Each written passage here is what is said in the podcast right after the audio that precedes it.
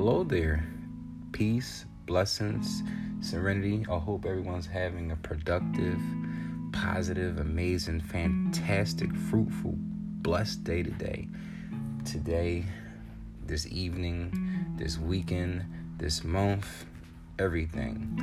I hope that you are grateful for the process, and that's what I want to touch on. The process.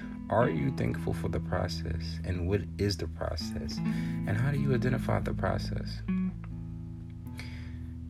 A good way to identify the process is by experience. Your experience is your key teacher. The things you go through in life teaches you.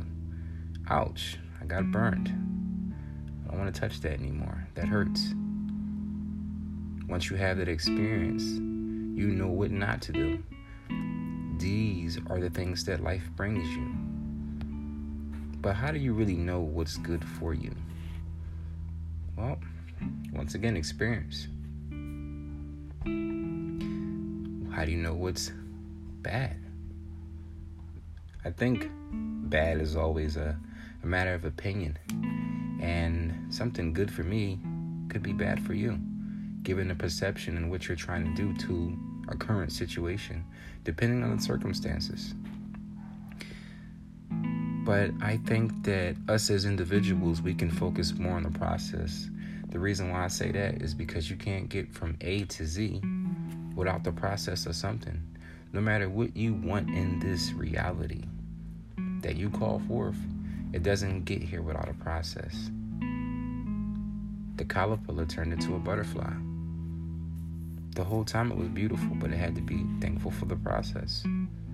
The car that you want, anywhere, anything you have, the sneakers that you wear on your feet, the clothes that you wear on your back, it has been a process to it. It has been thought about, and then it has been made into our reality.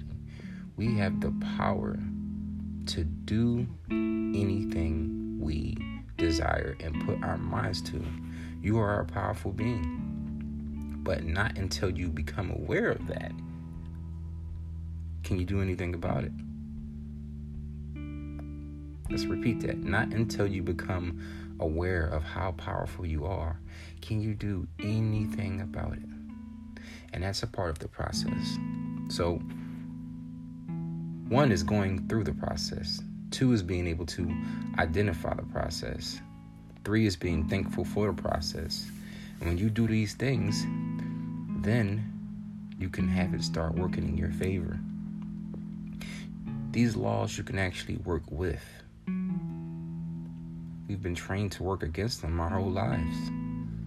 So how can we work with those laws? One, believing in yourself. Two, be a practitioner of the things that you want and desire and call them forth into your reality. Three, believe that you can have those things. Four, set goals for yourself. This list can go on and on.